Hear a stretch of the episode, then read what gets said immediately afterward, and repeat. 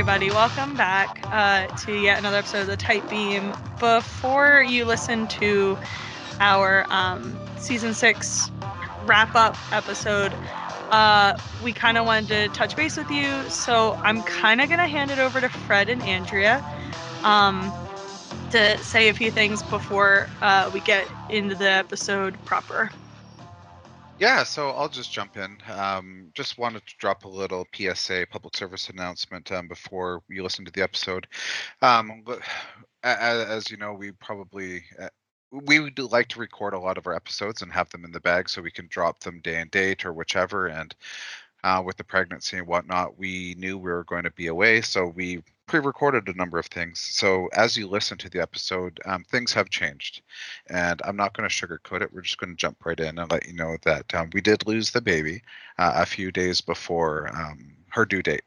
So that's something that uh, we're still working through. It's very emotional and very raw at this point. So um, we didn't want to cut out any of the the, the intro where we do talk about um, our baby as we're excited for her to come, and we didn't want to to spoil any of that. So please um, enjoy the episode. Um, enjoy our excitement. We were excited for her to come. We don't want to to cut that out. So we'll leave it in the episode. And um, uh, thank you for listening. So here we are. It's part two of the uh, of our expanse recap. I'll ask you guys how we're doing just because we're we're talking about it on a separate day. I'm not going to do the whole shebang because people are probably going to hop right from the first part into this one. So, like, how are you doing on this fine Saturday? You know, we just had breakfast like an hour ago, and I'm so hungry right now. Uh, that's me like every day now. I think it's just the endless working. That I don't know. I don't know if it's because you have a baby inside you. I don't that's, know. That's taking up some of your nutrients. But I'm like, just hungry. Yeah, I've been working so much, and I would eat breakfast, and literally ten minutes later, just like, how about we eat again? That's me with Froot Loops. just Froot Loops. I have one bowl and just can't just can't get enough of that crazy toucan. Yeah. Fred, how are you today? I, I I don't know how to follow that. I guess I'm gonna go make more breakfast. yeah, let's uh bring us some Froot Loops. We need some Froot Loops for the show to get through the rest of this. It, it's just funny because like I'm the only one that eats the Froot Loop. So what I've started to do is we have like whole like the like multi-grain um Cheerios. Right. So like I'll put half mul- the multi-grain Cheerios, and so that I don't feel like a fat ass, I put like half Froot Loops. So it's like so much fun. yeah. So so I told Fred, I was like, oh, I forgot to tell you that I I need more Froot Loops, and he's like, you're done with that box already. He's like, don't judge me. It was like one of those giant family boxes. Hey, hey, she's got a whole nother person inside her. That person demands. I don't know what the percentage is that Shannon, a that a it's baby been 48 takes. hours since I bought it. Yeah, no, it hasn't. And I still I still do not understand what your complaint is. I'll I'll tell you this. We went to Costco and um I found these bagel chips. And what what I really liked about these bagel chips and the look of them was that the everything was baked into the chip, not just like on the chip. Oh, So I bought them because it, I think it was Thanksgiving. I think Thanksgiving was that week. And I was like, this will be nice because we always have cheese. I was like, yay. You know, I went home and I ate like half the half the thing. I just couldn't stop. They were so it wasn't very big. But I was just like, these are too good and should not be allowed for human consumption. See, that's how I feel about cinnamon toast crunch. Yeah. Like- oh Abner well. sent me this video the other day of like some guy who made this invention that would go on his mouse gaming hand that Yeah. had like chopsticks that would attach to the top of the hand. So in between mouse clicking, you can use the chopsticks on the top of your hand to pick up a Dorito Dorito. and put it in your mouth without getting your gaming fingers dirty. Boy, I oh mean, boy.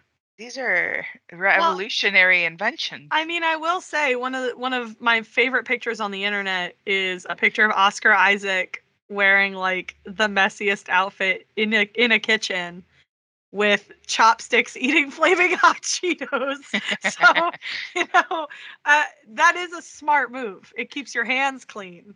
Yeah, because what if you have an itchy eye? Then like you have flaming dust in your eye. Yeah. But It's over. Can, can you just like not game for two seconds to grab a chip and eat it? And But where's the fun in that? You have to impress the the gamer girls with a Z. You have to impress the gamers. I impress my gamer girl with a clean keyboard. or keeping the Froot Loop stocked. I don't. Uh, yeah, I mean, that's I one mean, way. We'll have to make a special trip to Walmart today, I guess, just to get her more Froot Loops. Hey, hey, she's the special lady right now. You have to get her the Froot Loops. It's the it. That's one of the. Is it five love languages? Can we make a sixth one? It's Froot Loops. Froot Loops. All right, we really need to get Let's- on with the yeah. show. So, um, I mean, it, it kind of works because we're we're talking about breakfast and we're about to go into some stuff about Easter eggs. Wow, I just I, Um, I think she's fired after this one. No, you know what? You don't get to fire me because apparently I have to fire you guys. I We- know.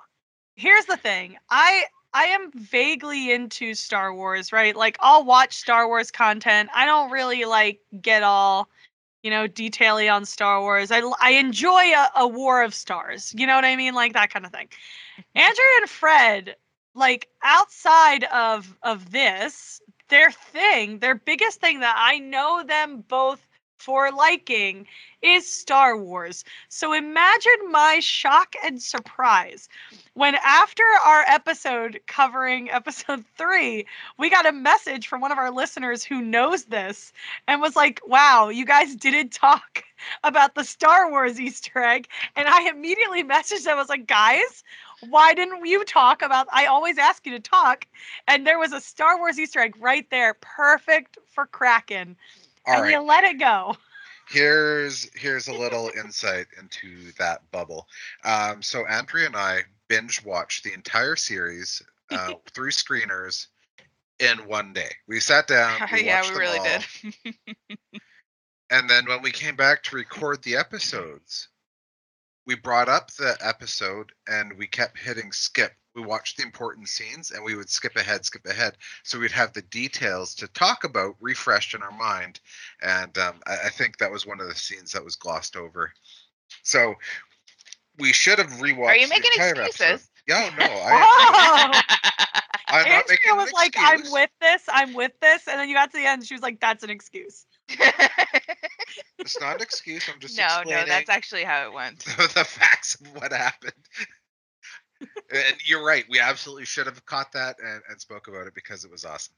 But you know what? I appreciate that listener for saying, you know what? I'm gonna call these bitches out. Amen. he, he really really came for your lives you know No, I I appreciate it. I, I I feel very humbled right now. So a So- lot of the time we rely on our showrunner Shannon to write down everything that we missed so we could talk about it. So it's her fault. whoa wow So again technically, bring I- all your concerns to. i Shannon. would not necessarily have known that at the time that I made the show notes when nobody else had seen the episodes that it was a star wars reference because again i am a casual star wars fan Eh. Do I even know you anymore? wow wow Sorry, again, you can send all your complaints to Shannon via TIM at randomchatter.com. yeah send all your complaints to tim at randomchatter.com. the the elusive man at um t- at randomchatter.com We're gonna get fired. so Oh, yeah. go ahead why don't i'm gonna let you guys uh i'm gonna give you guys this cameo segment or not cameo segment the easter egg segment because i want to give you some time to talk about how that must have felt seeing seeing that star wars john if you if you've seen it by now since What you episode was that in? Ep- Episode three. this is going really great so far. I- So I can- Mark, so Filip's targeting system, Yes, yes. is the t- the targeting system from Star Wars. It- It's a throwback to that one scene where the Millennium Falcon has escaped the Death Star. Stay on target. Yeah, and Han and Luke are, are shooting See, down she's the TIE like she fighters that quotes it right there. because I know it because I like So- it. But that So scene does the not TIE stay on target. That's something else. But yes, Oh, okay. that, that Yeah, the so-. So there's uh, a couple cameos. So the Star Wars one, obviously, um, episode three, I totally knew that. Um, Wow. Um, and it's funny because on Twitter, somebody actually, I, I don't know if it was Ty and that guy who um, posted it or retweeted it. Um, somebody put the Star Wars music um, above it. Um, and it's just really funny. It just makes the whole entire moment even better. Um, there are also um, a lot of cameos in this particular season. We do see a callback to a lot of characters um, that have been in previous seasons, such as the Angry Belter. Um, we get to see Prax again. We get to see, um, oh, I, yeah, Okoye, E- Elvi. Elvi Okoye. Yeah, it's funny because I, I was just listening to Fred listen to his book and she's mentioned it, all, so I was like, okay, yeah, yeah. Um, so um, a- alert.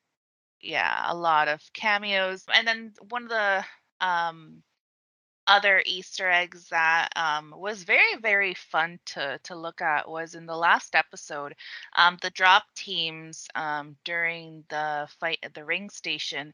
Um, if you take a look at the Alpha Bravo and Charlie groups, um, they are names of different characters from different um shows. So obviously if, if i don't know um if you guys take a look back there is um obviously ackbar from star wars Because it's a trap. because it's a trap Ah, um quaid is total recall bowman is from 2001 um shepard is from mass effect i mean i love that they actually put that one Commander there. Shepard too. Yeah. It's a sea Shepard. uh we have is it idaho Yep. Yeah, um Idaho. from That's that's Jason Momoa. Put respect on his name. oh yes well, is this from the original Dune, or is this from the book, or is this from the the latest? Listen, I'm just matter. thinking the one that's in my head is Jason Momoa.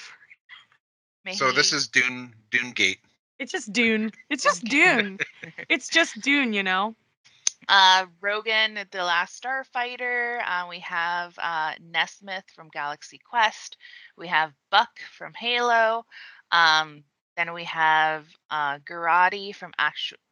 He, he's an an actual author. author. I like the I like the way that that was put on there though. Like yeah. like that's it's like Why do name name so name name actual author. Yeah. um, we have Ripley, Vasquez, Hicks, and Hudson from Aliens. Um, Cooper from Interstellar, um, or Titanfall, one or the other. Um, we have Deckard from Blade Runner. Um, I can't read that one. It's And- Anderton. I I thought Anderton. so. Um, Yeah. Anderton from Minority Report, O'Neill from Stargate. Um, we have two without names. Um, it's Och, uh, Ochan and Levine, and those are Naren. Um, Naren's is it karate teachers? Yeah, he said they were like from his like college karate teachers. I can I can double check that while we go through the rest of it. Yeah. Um, we also have a star from Spaceballs, Banks from Arrival, Flynn from Tron, uh, Neary from Close Encounters, Rico from Starship Troopers, Thrace from Battlestar Galactica. I love that one. Connor from Terminator, Stone from Gravity, and Riker from Star Trek. Um, so it's just really, really cool that, like, obviously, if you just like skim through it, you really don't pick up on it, but there's a lot of lovely um, Easter eggs just within this one panel. Um, and it's unfortunate that some of those characters died. So he said actually and there's actually a mistake on this. Uh cuz he retweeted this one and corrected it. He said uh excellent work just for the record Kathleen Garrity, Heidi o- I'm going to do it too. Heidi Ochai and Rob Levine were respectively my karate teacher, sensei and black belt in college. I love it. That's Yeah. awesome. That's really sweet that he he gave them a shout out. Yeah. Um, and then the final Easter egg, I mean, there are so many more, but these are the ones that a lot of people were talking about. Um, were about the freighters. Um, Shannon, do you want to talk about this one? Yeah, so one of the my favorite like things from the first season was that moment um when they're escaping Eros and you know Alex is pulling away and he's realizing that you know obviously they're they're docked to the station and the magnets holding them into the station are attached to the fake gas tanks that are attached to the outside of the Rocinante to make it look like a freighter. And he pulls away and he's like, you know, enough of this gas hauler bullshit. And, you know, detaches it and flies away. And here we are in the final episode. and then Marco is using that same strategy, you know, because the whole fight scene, and we talked about this in, in the finale mm-hmm. uh, recap, the whole fight scene, Drummer is like, why are people attacking the freighter? Like, piece of, it's falling apart, even though nobody's firing on it. And, you know, somebody says nobody's firing on, on the freighter. It's just falling apart. And you realize it's because they did the same thing. They they hid under crates and and freighter things. They changed the shape of the um, ships that it would scan differently. Uh, Jerry actually pointed out in our live viewing party that in another scene, when you see Marco in his little situation room, in the background, you can actually see on the screens they have stuff about the drives on the screens, indicating that they were trying to dirty up the drives, which is something else the Roci has done in the past to hide their drive signature.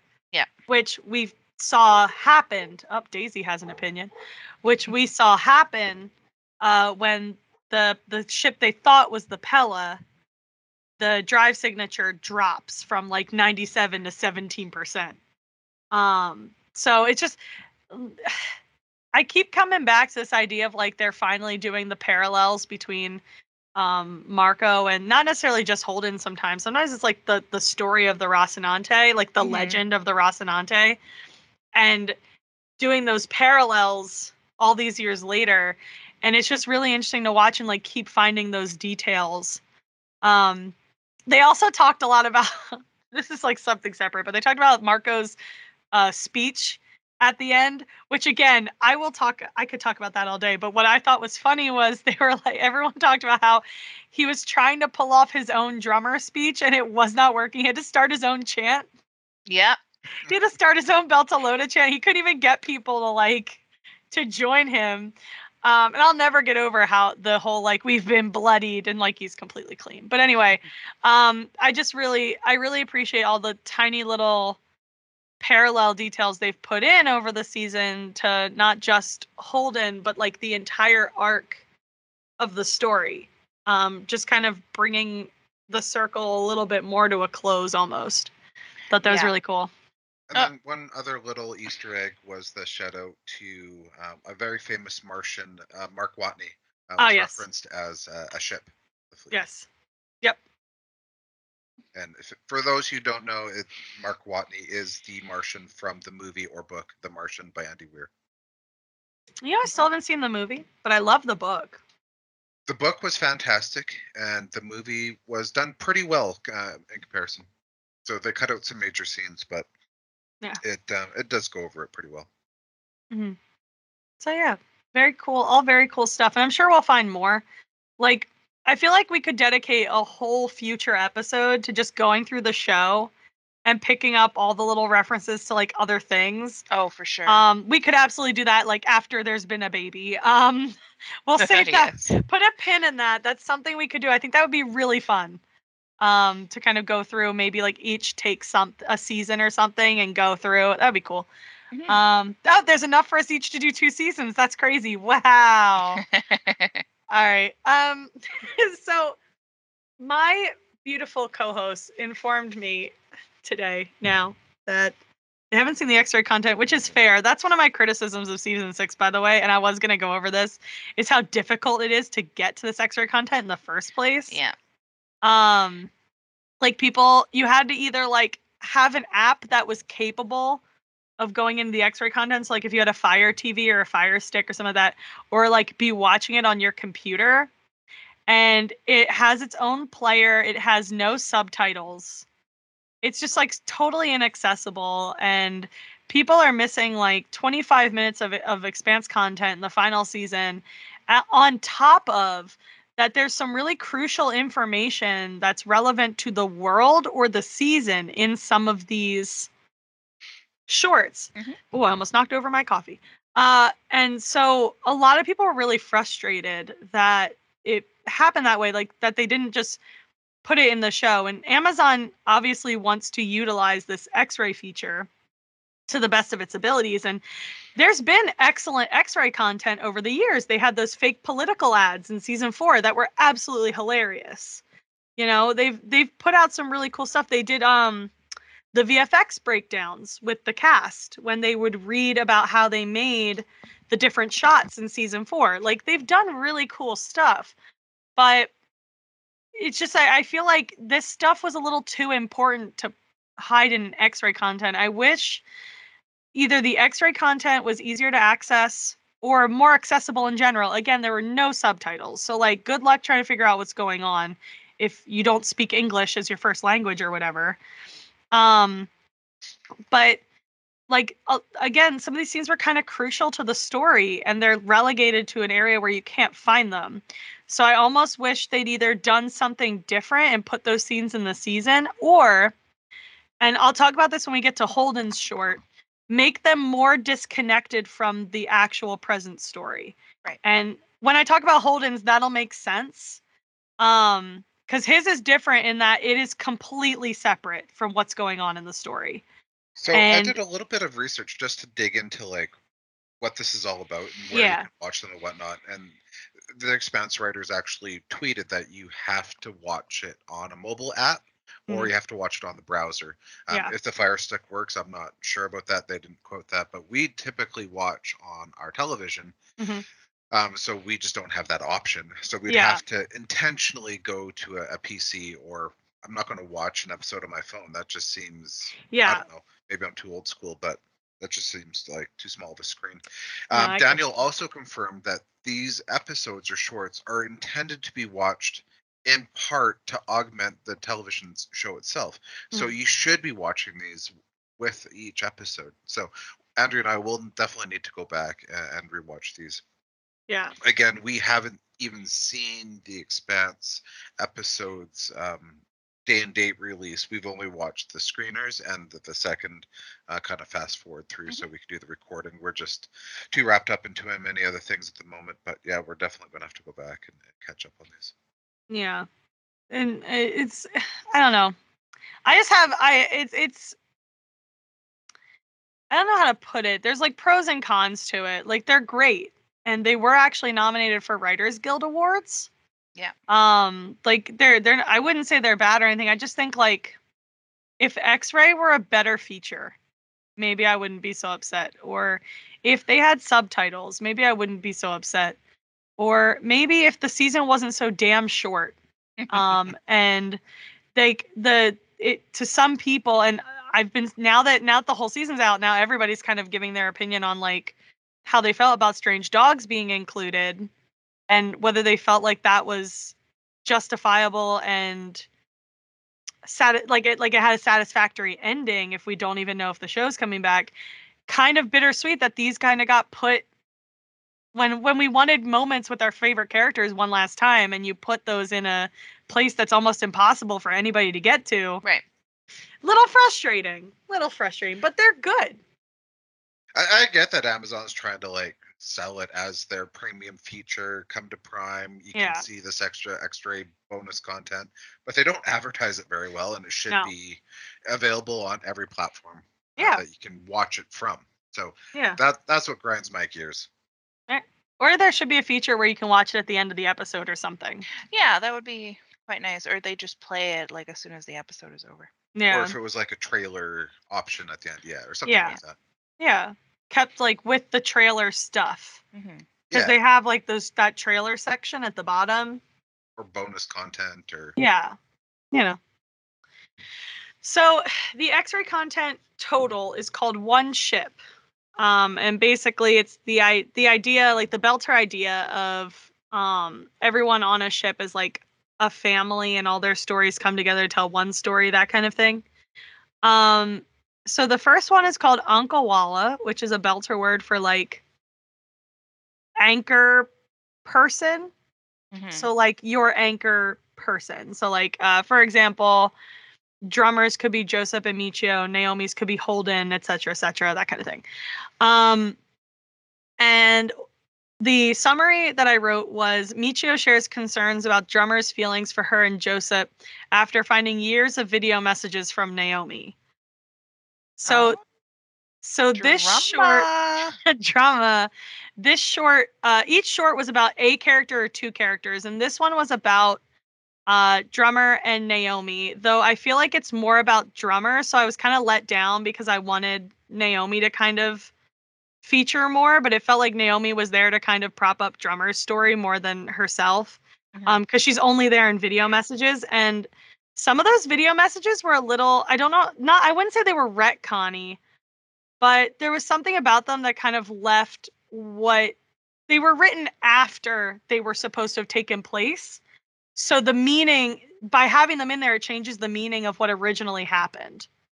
Um so i kind of didn't love that um but it was good and it kind of showed that like you know drummer kept years of messages like one of them is drummer or naomi uh singing happy birthday to her while they were on the behemoth Mhm. um there was one after uh she had to leave Ilus. Um and I that was the one that kind of left the worst taste in my mouth. That one, like not that it was bad, but it was the one that did the most like rewriting of history of all of them.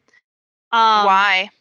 so basically they they so they had that fight in the first episode where drummer was just like you know if if in, if belters go to a planet they're not belters anymore or whatever Yeah. and naomi who doesn't necessarily want to be any one thing she just wants to be naomi you know dominique talked about how the whole reason naomi kind of wanted to try going to a planet was to maybe find a home away from the factionism of their solar system for her holden amos like somewhere they they could just be instead of being inners and belters you know what i mean? Just like make a home for themselves. And how meaningful it was for her to step on that planet and all that. So the message was her saying you were right to drummer which i thought i don't think that i don't i didn't like that. I just didn't like it um because i'm sure i'm sure there's a reason for i just wasn't a fan of that. And also like she said to her like i wish you were here. I wish you could have seen it. And based on the the context it was right after holden left and she was upset that holden was leaving. And it, just felt weird. It just like the tone and the the positioning of it was just weird. Huh. and it just kind of was like putting more emphasis on like drummer's importance to naomi's story in a in a storyline where drummer was not necessarily important to naomi in that moment. Mhm. and I don't know, it was just I personally didn't like that one. Like the other calls I was fine with. It was that call where I was like for some reason I don't jive with like where you had when you had it happen.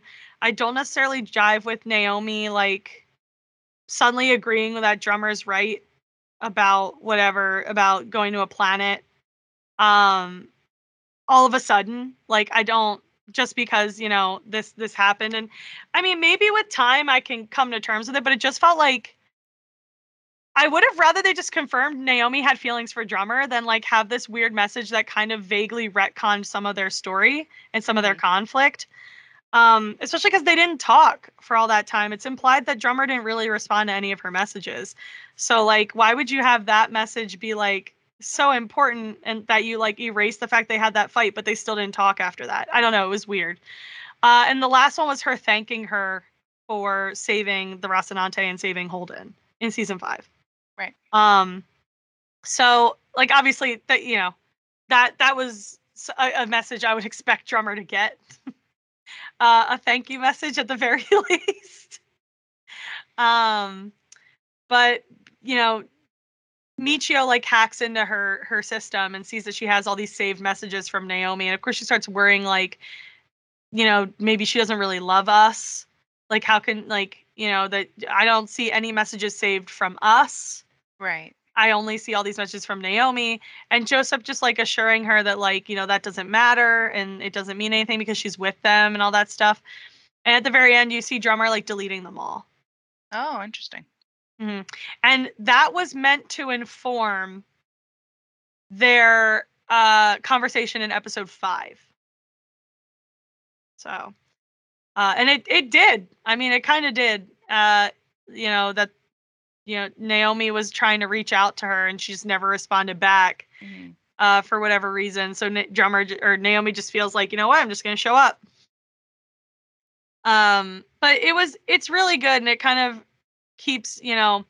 I just kind of feel like they keep hammering home that drummer has feelings for Naomi, and I wish for once they would kind of dip into Naomi on that front because we understand that drummer has unrequited feelings for Naomi.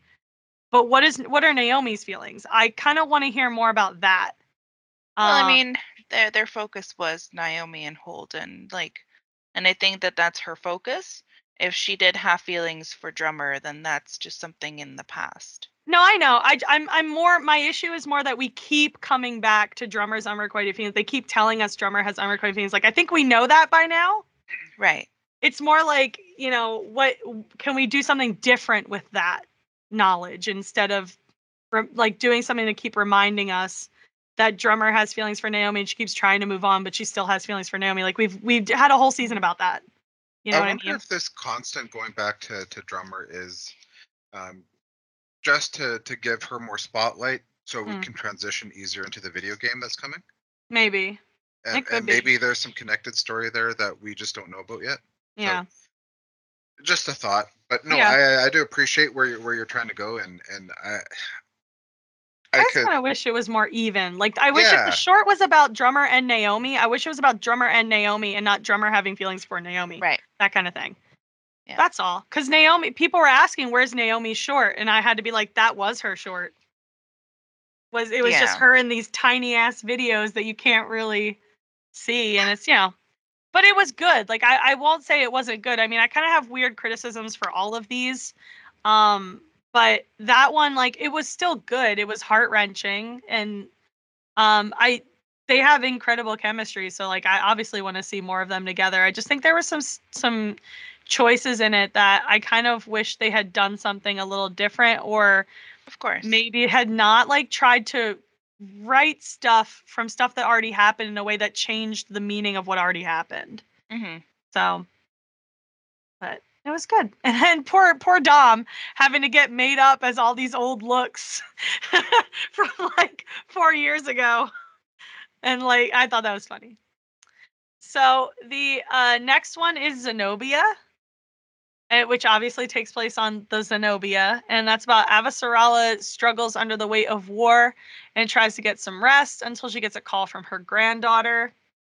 Um, so in this one, you know, she's getting all these updates and everything's going really terribly. And so she goes into her room and turns off all the lights and starts to meditate. And then her phone immediately starts ringing. And it's a call from her granddaughter. And her granddaughter's showing her all her plants. Oh. I believe she's on Luna um, for obvious reasons. Yeah. Um, and she's showing her all her plants and how everything's going. And then she shows her her guinea pig. She has a guinea pig.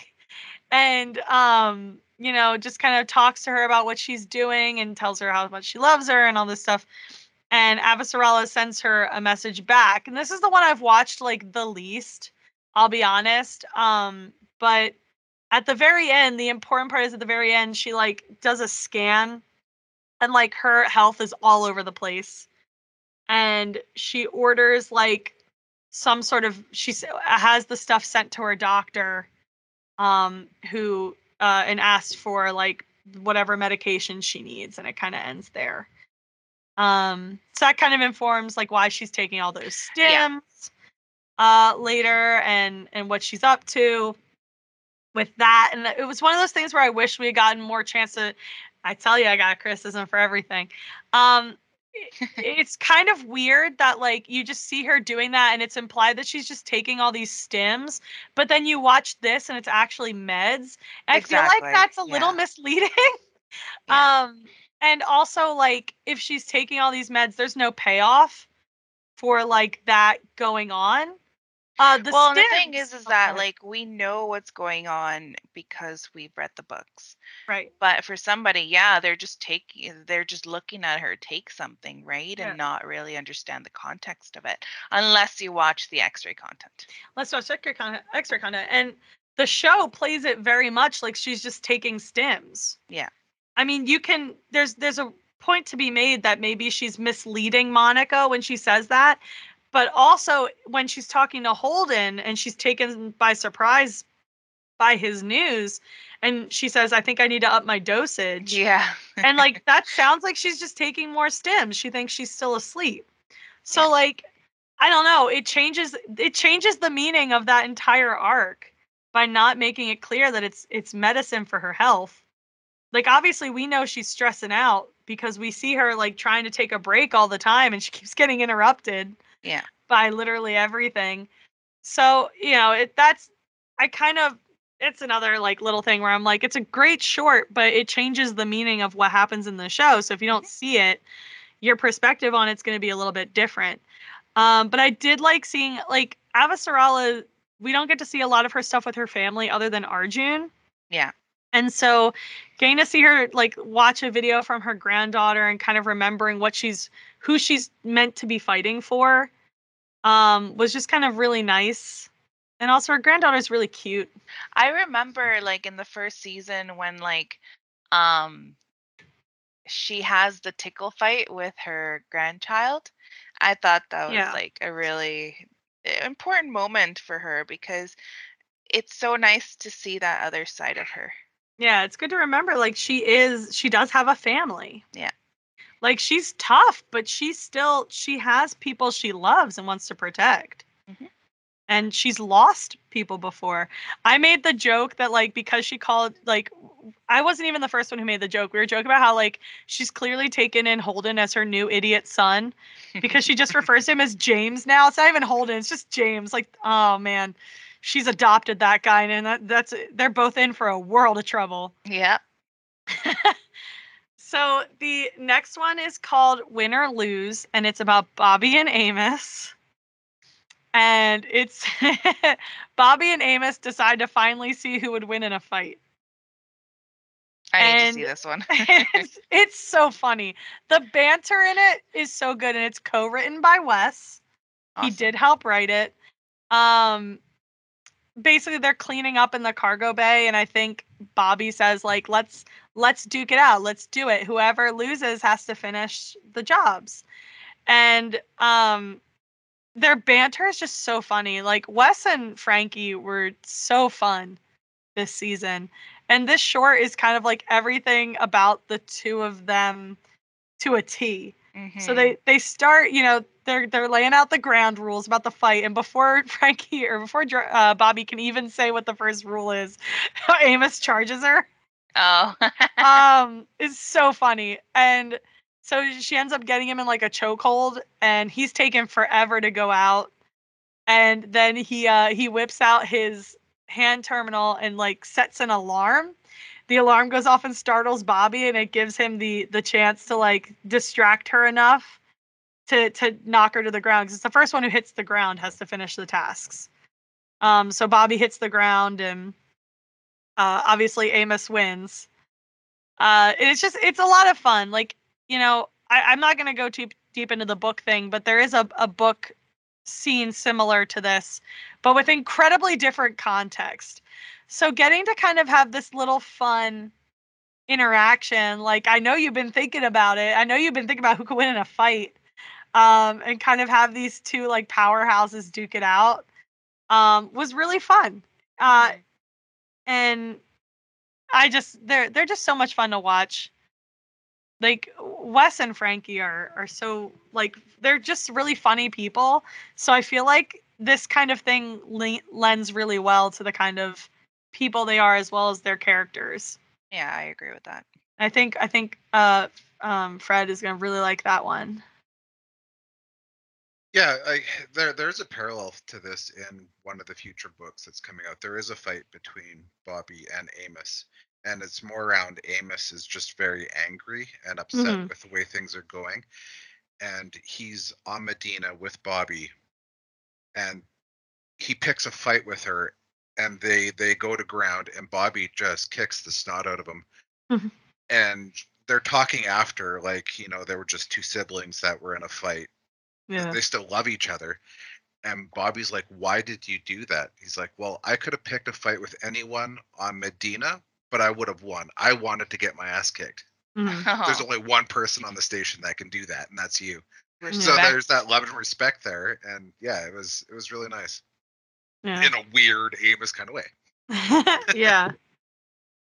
Yeah. It's really it's it was really fun. I don't remember a lot of the dialogue from it. Um I just know like when she's egging him on, it is just so funny. What did she call him?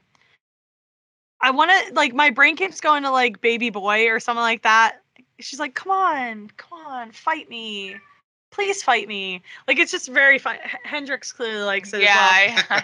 I, I heard the meow. Um, Hendrix, no one wants to talk to you after what you did. You know what you did. Um, but it's just it's very funny that she's like, no, we should do this. He's like, I don't, I don't think we should. Uh, I think he specifically says to her like, you know, I could, but I don't want like the captain to get mad at me or something like that. Like if if they end up both beaten the heck The up snot at each, yeah. and hold and they just come up and Holden's like, what in God's name was going on down there?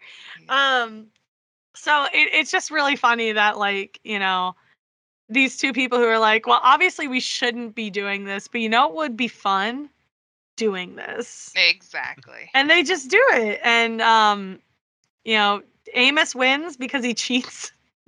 but like that's the thing; it doesn't necessarily have to be like a, a clean fight, and it's funny that.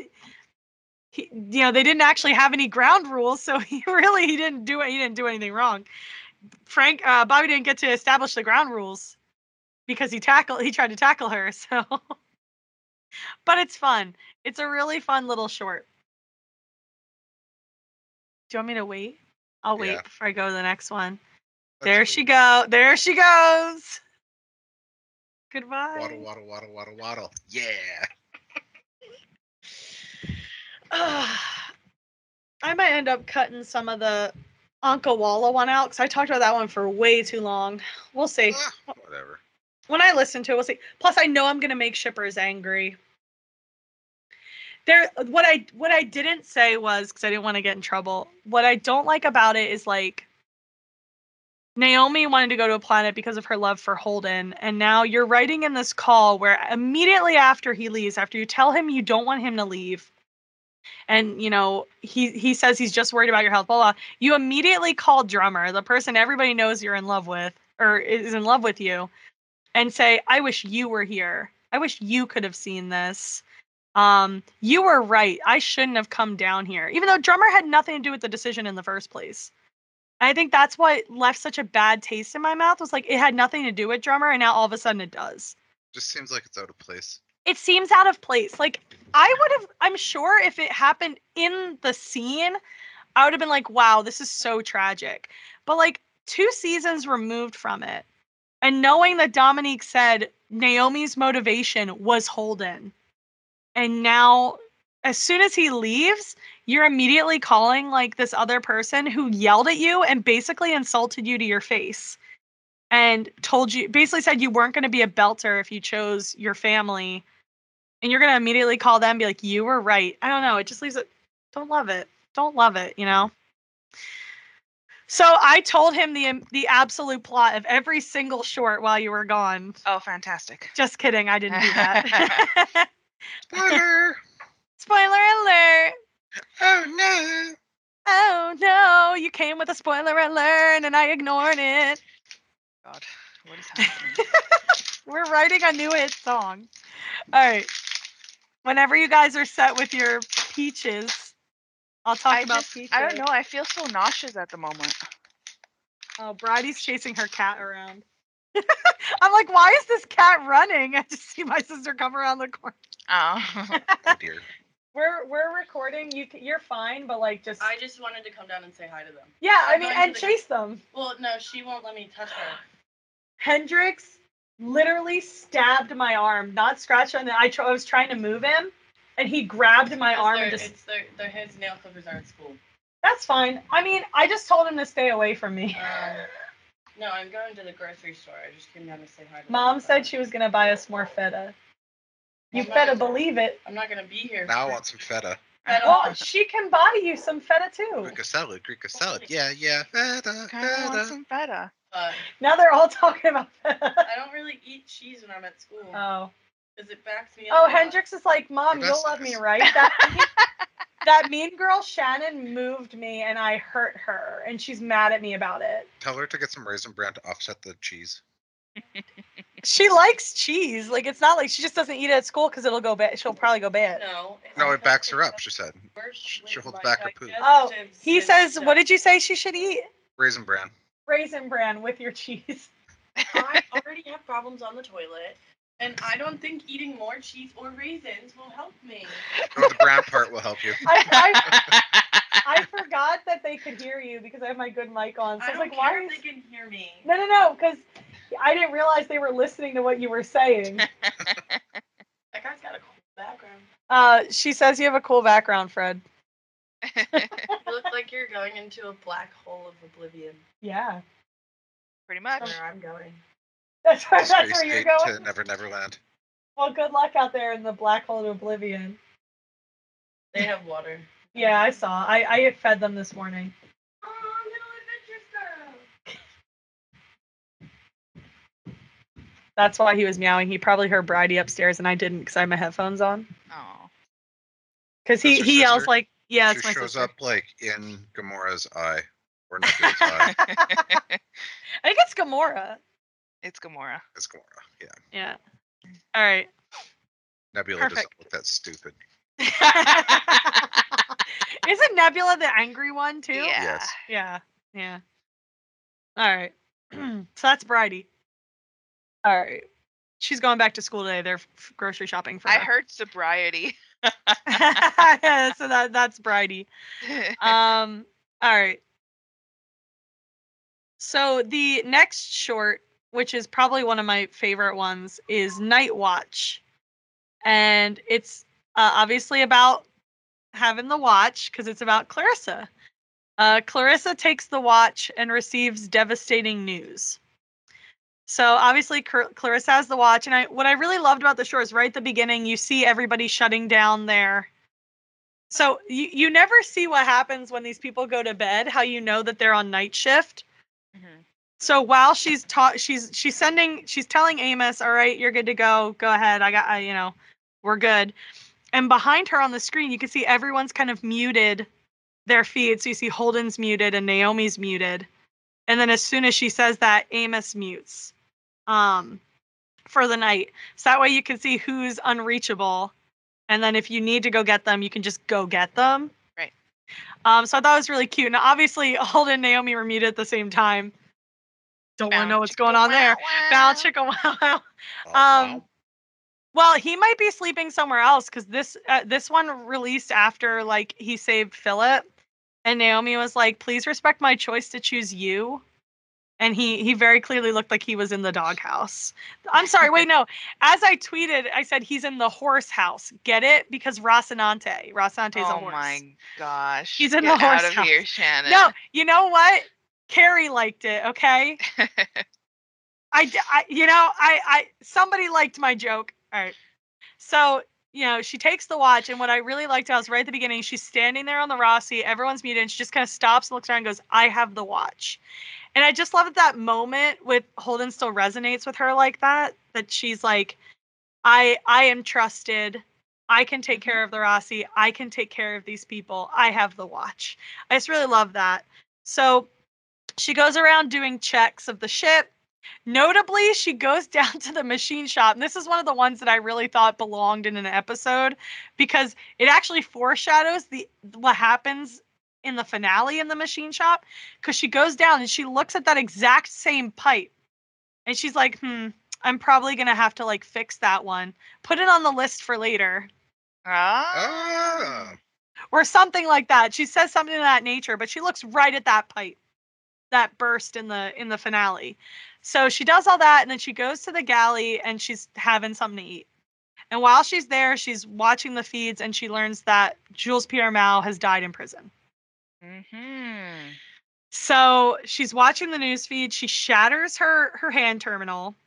I know this one really well because I really liked this one. Um, she shatters her hand terminal, and she activates her mods, and then the the the short cuts, when it comes back on, it's now you're watching from the Rocinante security cameras, and that's a lot of the shots are taken from the Rocinante security cameras.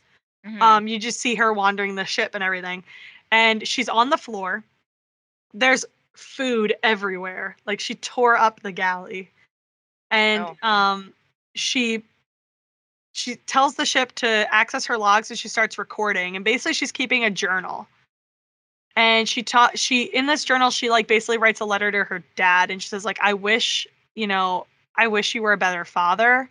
I wish I could stop loving you Mm. um i wish i could stop trying to like you know care about you and and you like just like on and on and it's so devastating um i wish i'd taken notes about the whole thing because it's it's i probably could find it because i know somebody gifted on tumblr but it is just so absolutely devastating like because obviously her dad is like arguably one of the worst people in the solar system and here she is you know seeing that he's he's died and that's something i really wish had been in the show because that's kind of a he was kind of an important figure to a lot of the show Yeah. um but she's learning he's he's died and like even now he still affects her she doesn't want him to because he's terrible and she's realized that he's terrible and what he did was terrible but he's gone oh here it is so she says uh, why am I angry? Why am I angry now? You didn't die to hurt my feelings. I was never going to see you again anyway. Why does what does it even matter? I wish you were a better man. I wish you were a better father. I wish you loved me. I wish I hadn't loved you. I wish I hadn't loved you. Wow. Interesting. And it's just it's devastating. And it's just like Nadine killed it, knocked it out of the park. Um, but it's it's true, and like a lot of people feel that way when they have like maybe parents aren't so good because you want to love your parents, you want your parents to love you, but like when when your parent does something terrible or does something terrible to you or is maybe like abusive to you, those are feelings that that could come out. We knew that he never he didn't really treat her well because no, she wasn't only, Julie. He only cared about Julie. Yeah. Yeah, he only cared about Julie. So like here she is kind of working through that now cuz she she talked to Holden. She said like I tried to kill you to please my father and mm-hmm. I realized like that was wrong. So here she is now. She's recognized that her father was who was wrong and she's thinking that all the terrible things she did to please her father. And you know, now he's gone and it's hitting her like you know, this this man never tried to, you know, I mean even if he could have reached out to her, he probably didn't try. Um he probably never cared. He probably died never caring. Right. and so here she is like it's kind of hitting her. I did all these things for someone who never cared about me. And now he's gone and i i can't process that emotion. Um so it's a lot. And then she stops recording and she gets she you know starts cleaning up and that's when it ends. So i mean that one that one was definitely one of my favorites of the one ships. It was it was really good. Uh just her performance and the writing all that jazz. Then there's the last one. So the last one is called remember the Cant. Uh Remember the cat? remember the Cant. Uh holden thinks back to the man he was when this all started and when he was recruited to the canterbury so it opens up on series monica finds him looking at something and and i love the interaction at the beginning. She says to him like hmm i wonder what that guy would think about all this. And and he says to her you know keep your head down stay out of trouble. And she gives him a hug and leaves. And as the camera turns you realize he was looking at remember the Cant graffiti like his face on the wall and i just love that like what would that guy have to say about all of this? He's just like you know keep your head down stay out of trouble. Um so it flashes back to where that was used to be a bar. And um he's in that uh, who do we find at that bar? But captain mcdowell. They brought back the actor who played captain mcdowell. The cat guy. the cat guy um and he's at the bar he clearly is not a friend of the belters he actually gets into a spat with gaunt belter gaunt belter is at this bar as well as the belter who spaced doris in season two Uh oh. so, like, he's at this bar and he hears like this commotion behind him. Also, the the Doris Belter smashes one of his cats. Devastating, absolutely devastating. Because he has some cat sitting on the bar, like he's so proud he bought new cats or whatever. so he hears a commotion behind him, and it's this guy telling a story. And it's Holden sitting at a table with a bunch of belters, and he's telling this story. And I don't think you don't really know what the story is, but he's basically he was talking to like a belter, and he didn't have any pants, he was trying to get his pants back, or I guess because the guy was gonna cl- the guy was gonna clean them. He must have gotten something on his pants, and like they couldn't understand each other because like the one guy didn't really understand English. He mostly understood Belter, and Holden obviously didn't really understand Belter. He Mhm. only spoke English. So he's my favorite bit was like you know that thing where you just keep saying the same thing but louder. I was that asshole. I loved and it is so funny. And they're all he's got these these guys howling. These belters are absolutely loving this story. And it ends with him saying, like, I didn't know the word for pants, so I went like this. And and the guy said the guy was like, you know, uh he said, I'm uh, sorry, I'm married and gave me a towel. Oh. So uh the Belters are like buying him rounds of drinks. They're all just having a good time. And McDowell like approaches him and and says, You're really good with these people or whatever, something of that nature. And Holden is like so taken aback. Or no, he says, he says, Are you an earther? He's like, guilty is charged. He's like, Wow, you're really good with these people. And obviously Holden's like, Whoa, whoa, whoa. And all the Belters are like, Whoa, whoa, whoa. These people? And, and Holden says, you know, we're all one people or whatever. He's like, we're the same people. And the guy's like, are you a sailor? He's like, who's asking? They just go back and forth. And finally, Holden's like, look, I'm not interested in whatever you're selling. This is the so McDowell goes, how about how how do how can I interest you in zero responsibility, free room and board, and uh, union benefits, all this jazz? And when he hears no responsibility, Holden like his whole thing changes. And he's like the face he makes is the funniest thing I think in the entire show.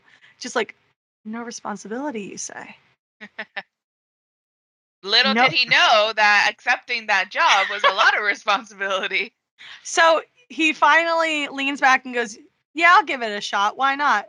And it ends with like McDowell like patting him on the back. They they pull up a seat, and uh, they all get together.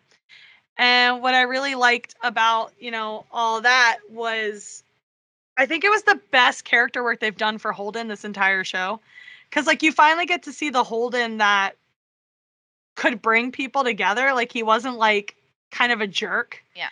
But like he's he's just sitting with a bunch of strangers. They're all having a good time. They're buying each other drinks. They're just hanging out. And they're they're loving this guy. And it's like this is the Holden like I knew from the books who like just treated everybody nicely. Everybody had a good time when they were in his space. You like and that's why it was so easy for him to kind of become the person he was because he was so dang likable. So I and then of course like you see this baby face Holden. It was the last thing they shot so they could shave Steven. Oh yeah. It was the last thing they shot. um because Steven de-ages like 10 years when you shave him. Um but it was just it was really nice. It was nice that they brought McDowell back. It was good to see kind of where Holden began.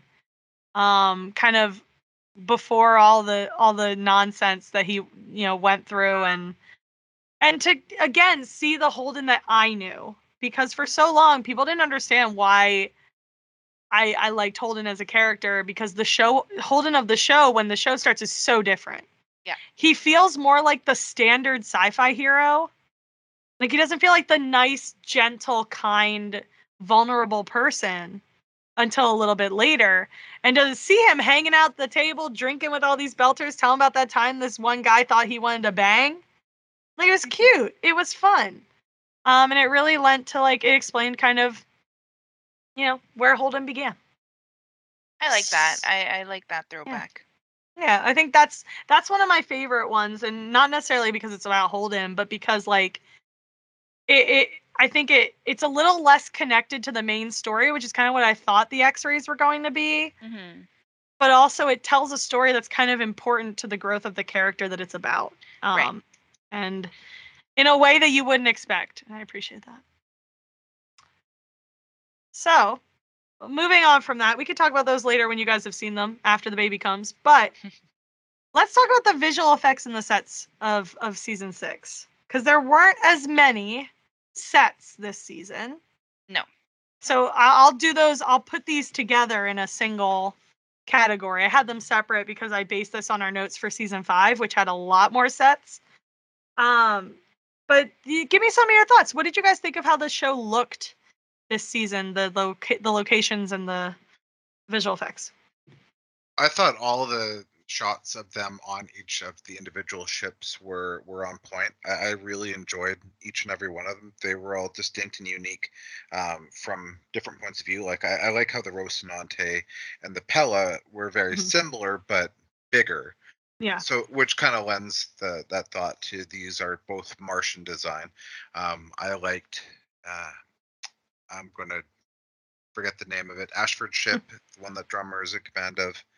Um, how dark that one is, and Yeah, the just- Tynan, yeah. Tynan, thank you. I don't know. I, I just feel drawn to that one. It just Mhm. feels awesome, and the way that that ship opened up in the the bridge was during the battle was just fantastic uh, from a visual point of view. The Yeah. special effects they did on the show were were second to none. Mm-hmm. Just fantastic. All the ship battles, of course, were on point, and just I think that's why we're so drawn to the show. Just the the effects are so realistic and so physically accurate. Mhm. Yeah, it's really funny because uh, Breck Eisner, um, he spent, uh, sorry, he tweeted, "I do love to spend money on the expanse." Yeah, like, yeah, like, and it shows that this whole entire season was fully devoted to the beauty of space and the expanse. And I, I love the visual effects. Like the some of the scenes that I really enjoyed were those battle scenes. They were so Mhm. much fun to watch. Um, so I props to the visual effects team uh teams um Yeah.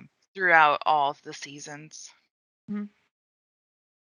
I I mean, one thing I always loved about the expanse is how lived in it feels. And even Mhm. though we didn't really get a lot of sets this season because of COVID and the shortness of the season and and all that jazz, um, and the fact that everything was in in space this year, um, it still felt lived in. Like ser- the Ceres docks, like there were live nudes signs all over the place, signs for like noodle bars and like it, it's dirty and it looks like people are going around going to and from work and it's just it looks and, and it matches the look of the Ceres docks from season one which was made by completely different people So so this kind of goes back to my original thing before where I enjoy Star Trek for what it is, but Mhm. it's too clean and too perfect and too Mhm. utopian. Where you come to Star Wars and the Expanse, the the ships feel used and abused and dented Rustic, and scratched, and it, it feels more real. And I think that's what you're trying to get to is that the, the Expanse just feels like it could be somewhere we would live today. yeah no i completely agree with that yeah. That rustic look and vibe and yeah they've been through a lot. Yeah i mean these people also built an entire forest on a soundstage. Like Mhm. the the laconia was a set.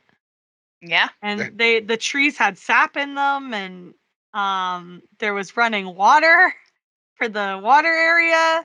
Like it's it's a genuine forest. Like Cara Gee did a little tour of it um and it's it's unbelievable that they did that that they built an entire forest on the on the soundstage um and the how they can turn one set into something else like they said one of the Pella sets is an old Rocinante set that they don't use anymore. I believe it's or they don't use it as much. Um so or they just redress it. I want to say it's the ops deck or the galley is in another room from the Roci area they don't really use anymore or that they can just redress. I think that's that's insane. And it's all because they've built this visual language into the world like you know what a martian ship looks like so all you have to do is move some stuff around and it's a martian ship and i'm gonna miss that i'm gonna miss that intricate world building uh, we've we've talked about criticisms throughout the thing but i wondered if you guys had anything that we haven't talked about yet or anything like that. If you guys wanted to speak your piece, if anything's come to mind since the last time we talked. Um, I had a little section just said criticisms, etc. No, well, I think we've talked about um, some of our criticisms in terms of like what we had um, hoped to see in the last season or what we could have done without. Mhm. Um, we did have some friends like um, messaging us because they hadn't read the books and they had so many questions about like um, just the rings and why Laconia was there. Uh, Mhm. Like so many um, different questions in terms of that. But you know what? Like they wrapped it up so nicely Mhm. and and the story that was meant to be told was told um and we mentioned this in other episodes that it was never really about the proto molecule it Mhm. was always about the battles between the belters the martians and the earthers Mhm. and that story was finalized Yeah. like maybe not in the most perfect uh, way because there will always be conflicts but there was some form of resolution mediation um, and that is the important part of these six seasons um, and then if they want to do something else in the future it could be focused about uh, in, in terms of um, the proto molecule but that was not the main thing Yeah. yeah so i, I mean agree. there's there's nothing really more to say in terms of that. I, th- I think overall, season six, uh, uh, my main criticisms are that there wasn't just an, there wasn't enough content to connect the stories well enough. Um, i- If the episodes were 10, 15 minutes longer and they stayed to the six episode, sure, that might have been able to connect those pieces that we were looking to to see um, Mhm. tighter knit together. We we talked about them in the last episode, but um, or if they added more episodes and kept them at the length they are now, I think that also could have done it, of course. So th- that's Mhm. my biggest criticism over season six. But uh, again, I'm thankful that we did get what we got. Yeah. Yeah, same. I mean, it's a beautiful ending, and it's all you can ask for. I know a lot of people like. There's plenty of people who don't think the ending is as beautiful, or are writing off the ending simply because of one thing they didn't like in the final season. And I, I understand that, but I can't do that. There will always be something that we do not like. Yep, Yep. always, always, and that's okay. But it's like, you know, if I see one more person say they're revoking their uh recommendation for an entire show simply off of one thing that happened in the finale, I'm sorry, but did you ever really like this show? just just a thought. Just a thought. Um so, you know. All right, who's ready for our ever favorite rapid fire round? Ta-da! Ta-da! You're gonna do uh we'll do top three. I couldn't decide. I, they were so confused, everybody, because I put top three fives because I couldn't decide how many we should do. But I think top three is I think top three is fine. So I'm gonna go through. We're gonna talk about our top three characters. Ready? Andrea, top three characters. why me? Alphabetical order. Amos. Amos? Oh, uh, oh, I thought alphabetical order of the characters. No. the- um, Amos, Avasarala, and uh, drummer. Yeah. Wow. That's exactly what I was going to say. Oh, really? Can we do top four? I will say. All right, do four, do four. Ashford. Okay. Oh, Ashford was a good one. But you went Oh, with almost all it. A's. No, I don't think I would have gone Ashford for the last one. Ooh, probably. So I- just season six specific. Well, Um, it's up to you. I mean, Andrea took it back, so like you can oh, do whatever you want. I don't care. Specific. I'm gonna say um, oh, oh, oh, um, She needs Holden. out of four now. Okay, so her four is Holden. I think I, I'm going to go Bobby. Okay. Her, I- your four? badass. Yes, I. I Yeah. All right, all right. Mine would have to be Naomi, drummer, Holden. Fourth one's tough. Fourth one's tough. I would have st- picked Naomi last season, but not for this season. I thought she was more ancillary in this one. Hmm. I I just like her growth. I'm not necessarily like uh I I go inner inner stuff too. I just think and this was the culmination of her arc from season 5 and I think that it's just like it kind of ties together. Um, and then I'm I'm torn between Bobby and Filip. I want to say Bobby, but Filip at the end, man, oof, oof. When when Yeah. Marco kept Marco kept saying this is the name we share, so he got rid of it. Oh, anyway, All Oh, right. oh, good point. Good point. That top so top three. Yeah, right. It's tough. Top three scenes of season six. Space battles, space battles, space battles. Yeah, I knew that was coming. Space battle. Um, the Which one? Which one? Wait, shouldn't you? Um, the one where they disable um Marco ship. Okay, um, yes. Yeah, so that one was really on. beautifully done. Um, I the the final speech from Naomi. Yep. Um, because you do see like Filip as a baby, and then him changing his name, and then everything just comes together that you don't Mhm. really realize the impact that you have, and you sometimes will never understand the impact that you have. Mhm. Um, and then uh, the glitter moment with Amos. Yeah. Glitterati. Um, Glitterati. I would go with the Pella space battle as well. I would also do uh, Naomi's like that whole ending scene because I mean you know I cry every time when they transition from Holden Naomi to the Roci disappearing into the stars. Um, so like that whole ending chunk, that whole little bit at the end with Naomi, Holden, Filip, and and the Roci, all that. Um, third scene's tough. I part of me kind of wants to go with when they actually that whole ending bit where they end Marco because like the emotions are just slowly ratcheting up just very slowly ratcheting up until Yeah. and then Dominique's like improvised scream like oh boy um but that's if I had to pick any other scene that wasn't from the finale maybe um the Holden Naomi fight in episode 4 was really pretty good I don't know I'm like running through the whole season. I can't like land on one scene I particularly think is good. Drummer and Naomi also very good. The drummer and Naomi scene was incredible. Um, all right. Top if if if it's too difficult to do top three episodes, you can just tell me your favorite episode. But go ahead, give it a shot. Ready. There was only six episodes, so can I pick six? I mean, yeah, you can even rank the six if you want. Do whatever you want. Oh, you're you're mean. no, Uh, do whatever you want. How's that mean? Because I said so.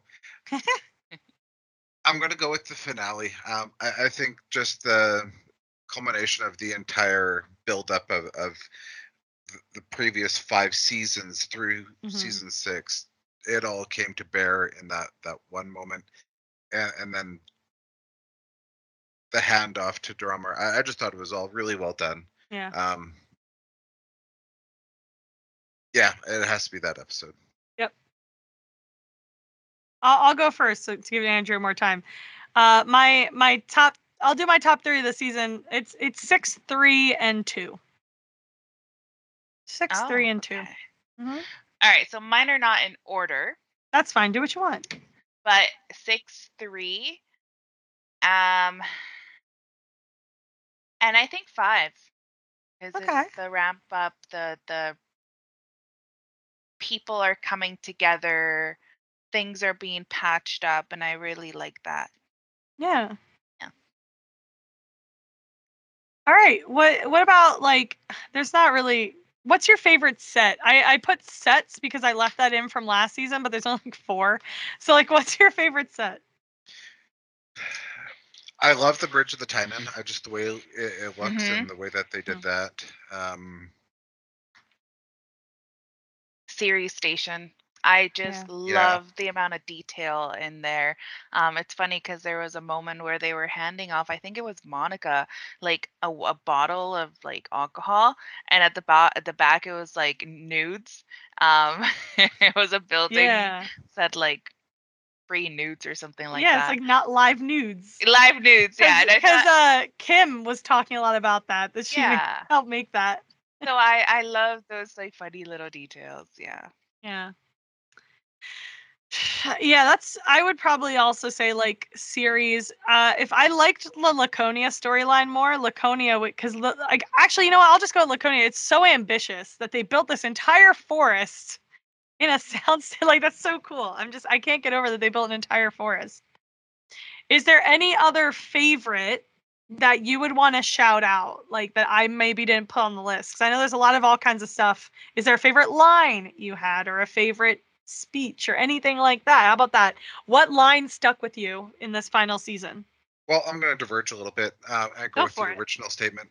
So I, I just one of the top three things or top thing that I really liked about this particular season was all the Easter eggs, the shout outs to the inspirations that the show creators, not Mhm. just the authors, but the creators in general, Yeah. um, gave to all other sci-fi that came before. So I, I think that's a really nice touch. Um, I will say that in this season there were so many amazing quotes, but the one that left me like, oh my god, was um, when Duarte said, um, "But I have gods to kill." Um, and it was it, it's such a like. If you're a book reader, it's not a throwaway line. Um, and if you're not listening very carefully, you might have missed it. But there is a lot to that particular quote. So I really Mhm. enjoyed it. What gods is he talking about? there's a lot of of lines and things that I would pick. Um, most of them from Drummer. Drummer had some really great lines that like remind you of like what history is like and how you expect to kind of what you expect to happen based on history. Like um, everyone kind of talks about her when she tells Avasarala Marco was inevitable, or her speech at the table, like you know uh, you have my word. Why is my word not good enough for you? And, Yeah. and everything, everything she said at the negotiating table. But because it's one of my favorite moments from the books, and it's always stuck with me, and get that, and it made it into the show, and I am so grateful for that isn't it excuse me, Naomi's speech at the end about you don't you don't do good just so you can find out what happens if you do good. If you Mhm. you do things you want to do things for the right reason. And maybe you never find out if what you did has the impact you want it to do, but what matters is you did it because you cared and you wanted to do something good. And in the books that was about his video project when they think that Marco is about to kill them and they're just sitting together and he's like, "Does anything I did matter?" Yeah. you did what you thought was the right thing and you tried to help people you tried to humanize people and that's what matters not the fact not what it's going to do but the fact that you did it No, I really, I really love that. yeah so is there anything else any last parting words to season six while we're sitting here anything you want to say to either the people or anything at all this is your time They did so well for the amount of time they had and for the amount of episodes they had. And and you know what? I can't ask for a better send off to these characters. No, I, I'm thankful to the Expanse in so many different ways. I think um, beyond just the show, the show is phenomenal and fantastic and all Mhm. that, but it has made some really good, lasting friendships, connections, and uh, obviously, Andrea and I met through the Expanse, and we wouldn't be here today, I don't think, because of it. So Yeah. there, there's so many great things that the Expanse has done beyond the television show that um, I, I just have to take a moment and pause and appreciate that. yeah Has a special place in everybody's hearts. Mhm. Yeah, like I, you know, when I got into it, things were not good for your girl. Your girl was not feeling good.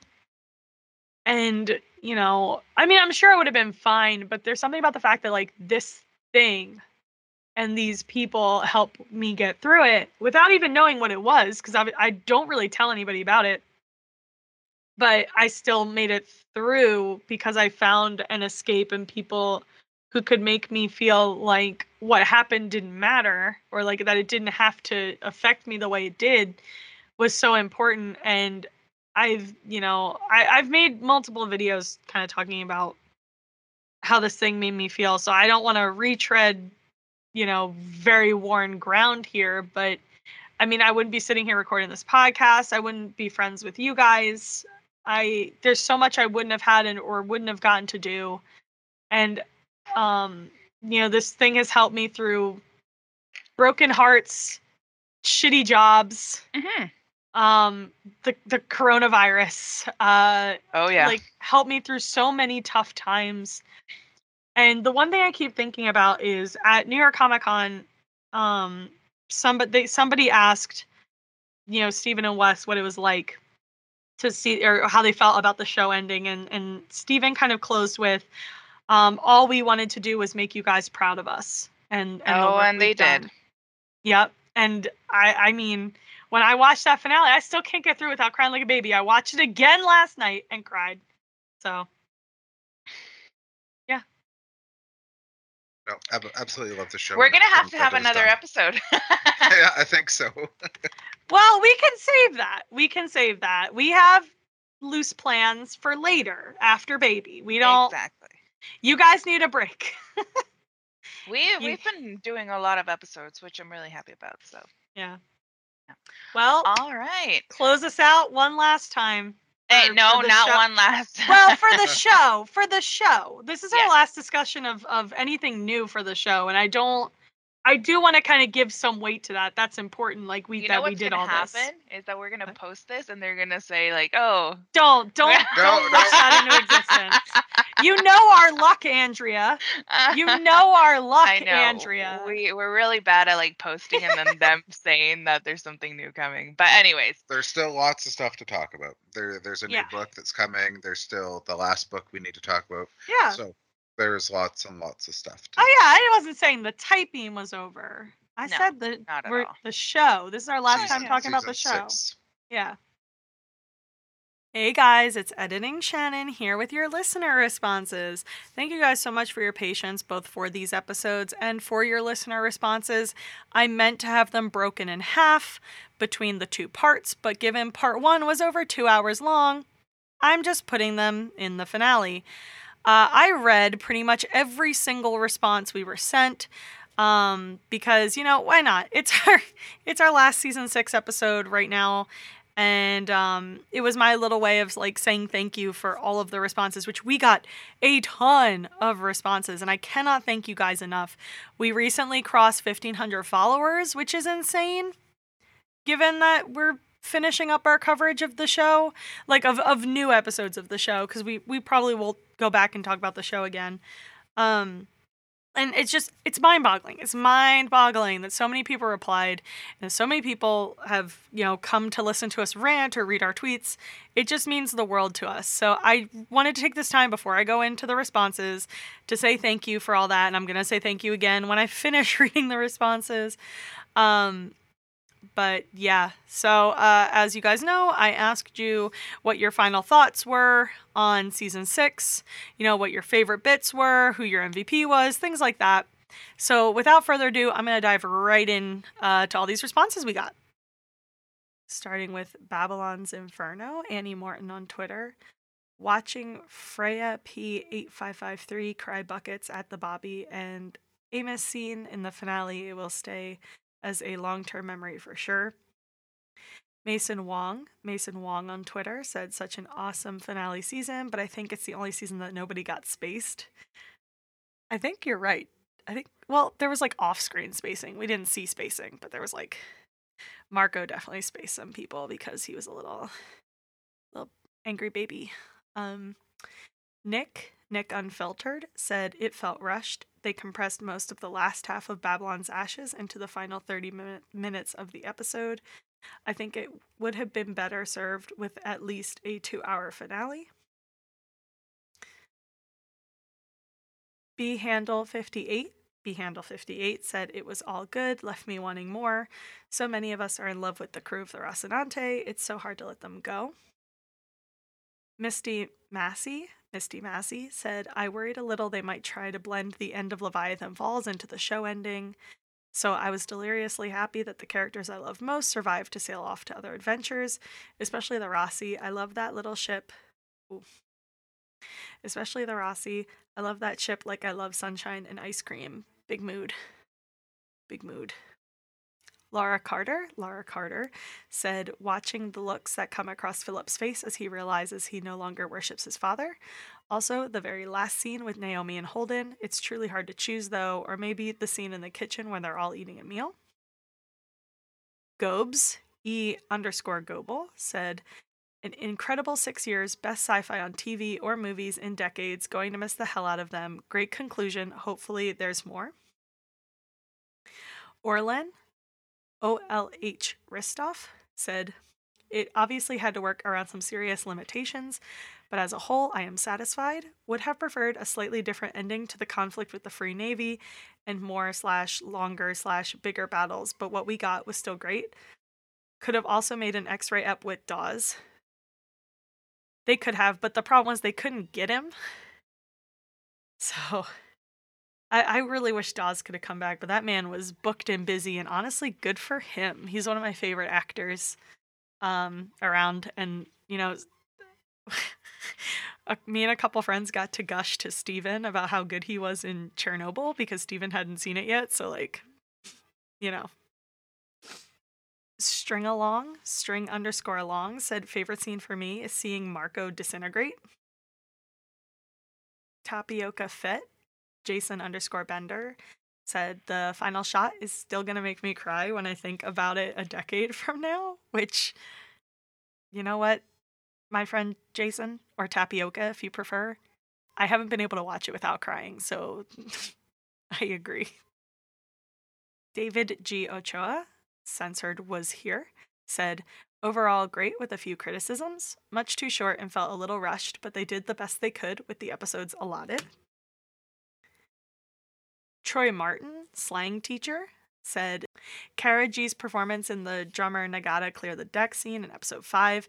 It encapsulated the emotion of the inner Belter struggle and the individual toll of the events the series had taken on them all with hashtag GME 2022. Honestly, like so many performances on this show deserve Emmys. They're never going to get them. Like, I'm never going to get over Dominique Tipper not getting nominated for season five. So, the disrespect. Uh, T Win, T underscore Win 2020 said, Drummer's speech was one of the most incredible pieces of TV I've ever watched. Chris Peters, Insid B Worm, said, I actually loved how there were so many unresolved storylines. To me, that said that while the show may be ending, the story continues. Vaderman, Varatai on Twitter, said, completely stuck the landing. The end was no different from the rest. BLT 135, BLT 1351 said stuck the landing mostly. Occasionally, the season did feel like 10 pounds of content stuffed into a 5 pound bag. Episode 6 was truly remarkable and achingly bittersweet. Missing you already, come back soon. Truly. Truly.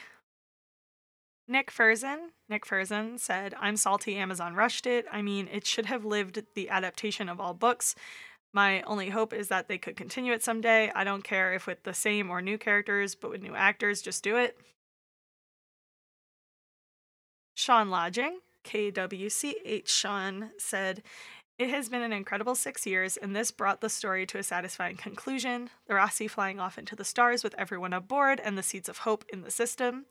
Only wished there were a few more episodes this season to have more character moments. Jason Huck, Jason Huck said, unbent, unbroken, unbowed, which still makes me laugh to this day. Murphy Blue Cat, Murphy Blue Cat said, uh, Avasarala, all of them. Peaches is Peach's Redemption, Naomi's Flashback. Simply Clockwork, Clockwork Fic said, The moment I truly lost my mind over season six was in the battle between the Pella, Roci, and two Belter ships. That flip and fire of the railgun, I was bouncing off my seat with excitement. Bobby and Holden in that scene were phenomenal. Alana Dill likes to paint stuff. Alana Paints said, Highlights when Filip made his final decision on where his loyalty lies when Mysterious Dog did the repair trick, Avasarala's smile at Holden at the press conference, acknowledging Alex's absence, Bobby once again being her badass self, Naomi and Drummer, and Amos. Robert Tiber, F Pete Robber said, I think I'd have preferred them leaving the Laconia stuff out if they already knew there wouldn't be a seventh season, or otherwise put it into the X ray extras. Other than that, it was perfect. And I actually talked about this with someone that I would have preferred if Strange Dogs had been the X ray content. However, he did point out that like they built an entire set, so there was probably like, if we're gonna spend all this money on this, it's gotta be in the episodes or whatever. So like fair enough, but like 100% like that's how I felt for a hot minute, Robert, so I'm with you. Smooth Brain, hotshot underscore Harmon said, unloading the Giambattista into the ring space was something I was really looking forward to throughout the season. The episode covered so much book content in a faithful way that really satisfied me. I also felt the areas they adapted or altered fit seamlessly within the show. One HD Bad Boy, 10-6 HD Bad Boy, said seeing the end of Marco Inaros and the Battle of Medina Station was the best. Also, I love the Amos Bobby fight bonus. Hokey Andrew. Hokey Andrew said so many small callbacks going back to the first episode were nice touches, like the biogel getting quickly name checked in the first episode and then popping up with Joseph. Also, the Amos Bobby bar scene, Naomi being the one to flip the switch and blow up the freighter. All good stuff. Now, I'm torn between whether you mean chic or chick, so I'm going to say chick, and you can feel free to correct me. Uh, space opera chick, space under or chick underscore opera said, honestly, I love the entire series. Every season brought something entirely new and was never bored. One of the greatest sci fi shows ever. In a year or two, I would love to see a movie based on the Laconia Empire. The Rickest Mike, Mike Rickest, said, My fave moment was Drummer's speech. That was a great way to pick a fight. Truly, truly. Live shamed, die empty, you know, just little drummer things. Andrew DeGiovanni, Andrew DeGiovan 4, said, Loved it. The group meal was wonderful. And of course, Amos and Bobby fighting it out together. Not forgetting the Screaming Firehawks pick was special. JRC99US JRC99US said, All I felt after season 6 was there has got to be a season 7. Ms. Cat underscore Cat Summers said, I wish there had been more episodes. The ending felt like a mid season pause, but I've really appreciated this series. Marco, Filip, Drummer, Peaches, Amos, Avasarala, and Naomi were stunning actors, and I wish I could spend more episodes with them. Stephen Kavanaugh, Stephen 36962 462 said the final episode dinner scene where the seat between Amos and Peaches was left vacant in memory of Alex. David Honus, Dave underscore Spice said, awesome as ever, but I wanted to find out what happened to the children on the ring world. Do they make it? Is the brother really alive or some kind of zombie?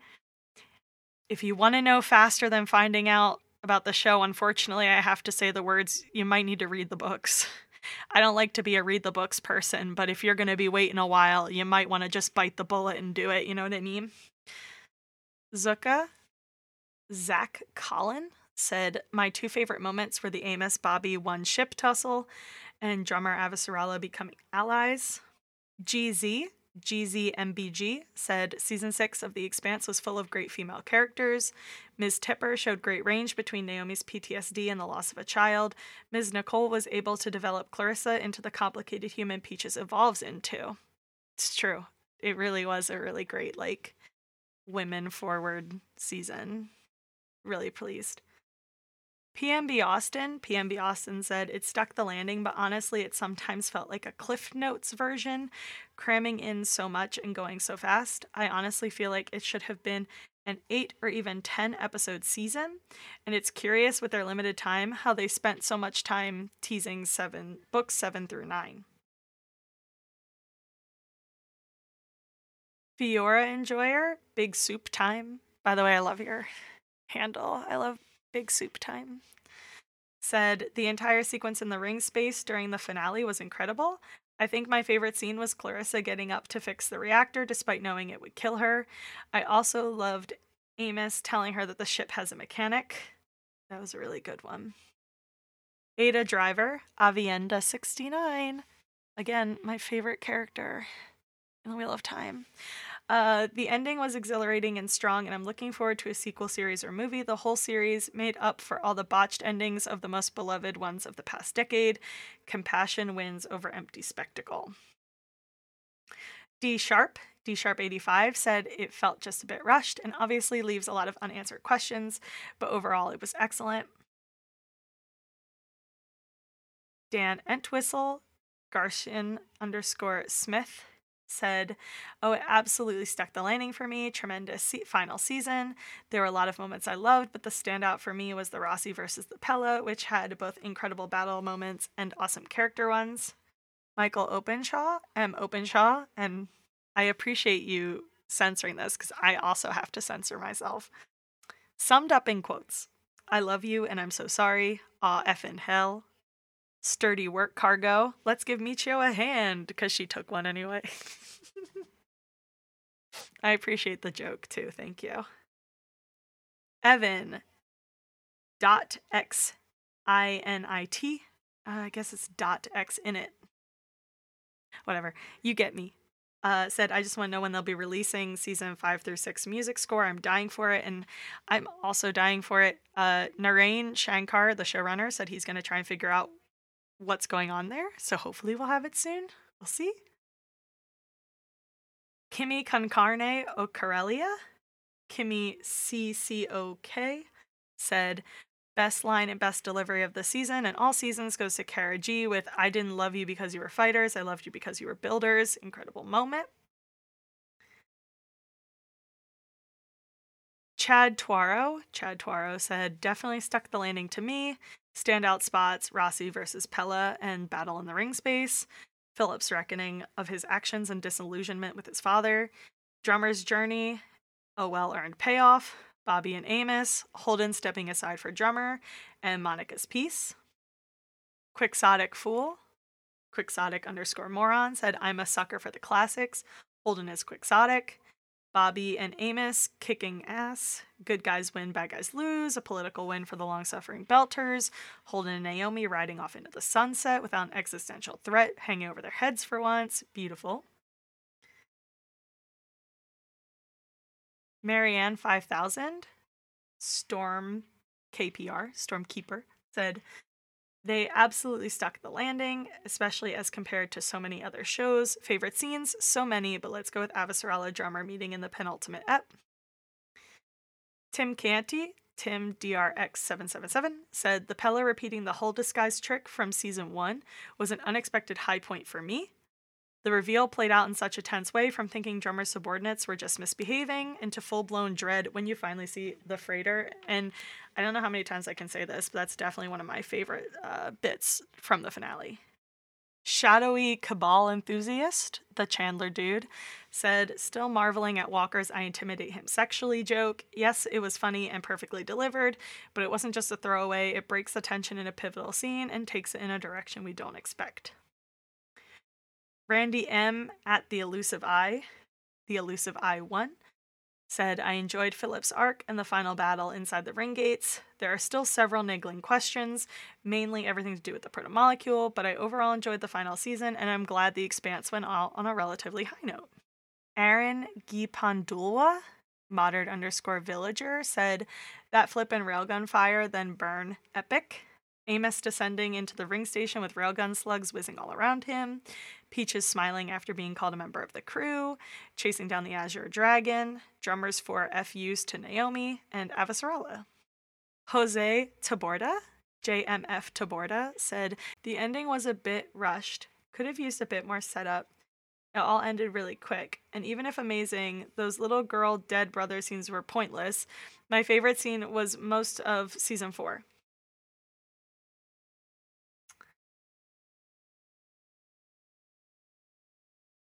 Mark Reynolds, M O S U R I E Y, said Cara Gee should get her own spin off series. And boy, oh boy, if you like video games, have I got news for you. Uh, the Expanse, a Telltale series, is going to be about Drummer, and Cara Gee is playing her. So, Metaphor Man, Metaphor Man, said, Sorry, love the cast, the books, and the series, but it ended poorly for me. Did not feel like a true ending. and maybe that's good hope for more. I remain confused that Amazon bought it and ended it so quickly. And then said, okay, can we get spin offs for Avasarala and Amos? Edmund, Nucleus1409, said, The Expanse seemed a bit uh, season six seemed a bit rushed, but generally happy with it. Loved the books and thought Amazon did a great job translating them to the small screen. Cast was fantastic. Clearly loose ends. Zombie kid missing protomolecule. Maybe spin off in the future, but Roci and crew retired. BAM Media, Robert R55399071 said, Don't get me wrong, it was great, but the storyline felt too compressed. With only six episodes, the main story felt rushed. Matthew Ferguson, the MK Ferguson, said, Live shamed and die empty. I'm just gonna keep saying it. We're just gonna keep saying it. It's fine. Nerd's Garage, Moto Nerd 14 said, It was too short, but what was shown was some of the most exquisite work I've ever seen. There's so much more to this story, and I really hope that Prime Video will continue to develop this universe into a full fledged sci fi dynasty like Star Trek or Battlestar. It deserves it. I don't know if I want it to get as big as that.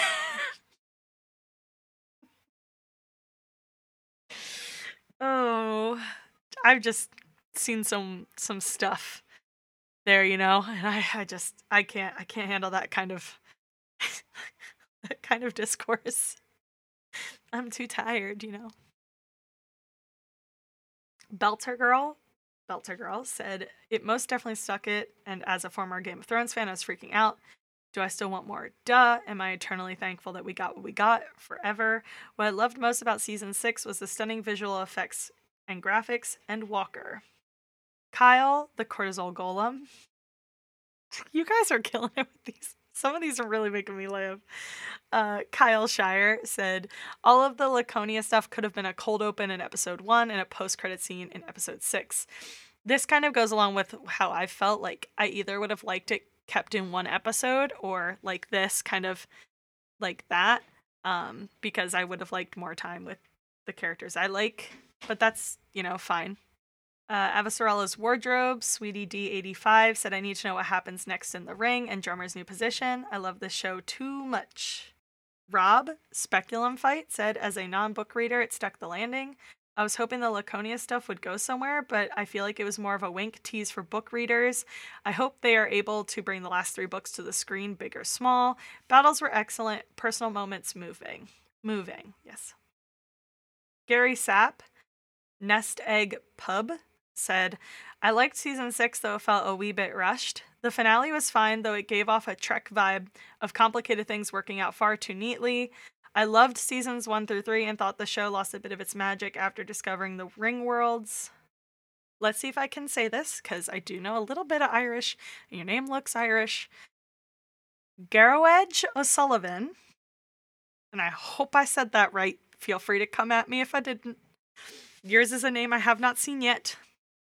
Uh, Scuba Garrowedge said, Sure, there are bits I'd have liked to be done differently or have more episodes, but overall, I think it was tremendously successful as a finale episode and season, and cements it as the best ever sci fi series, in my opinion. Great action as usual, but Naomi's scream was the moment for me.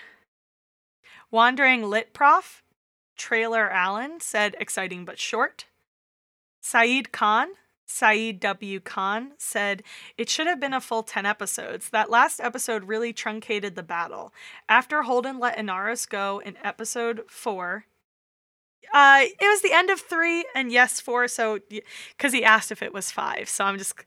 Saeed, you're you're yes, yes and no. It was th- it was three, but also four. Uh, there should have been more plot development before that final battle. A good but somewhat unsatisfying ending. Uncle Funk Machinima or machinima. I, mm, you know, I dabble in things that use machina. Uh, so I wanted to, you know, uh, Hap Phil Ann said, asking for people's opinions on Twitter. There be dragons here. There were some. I just didn't read them. You know. Uh, he also said, I never read the books and only started watching after the first episode of the final season was aired. Loved it. Joe Britches, Joe Britches said, watching the final season of The Expanse was like reading a book with more than half the pages torn out and a novella with no ending stuffed in the holes.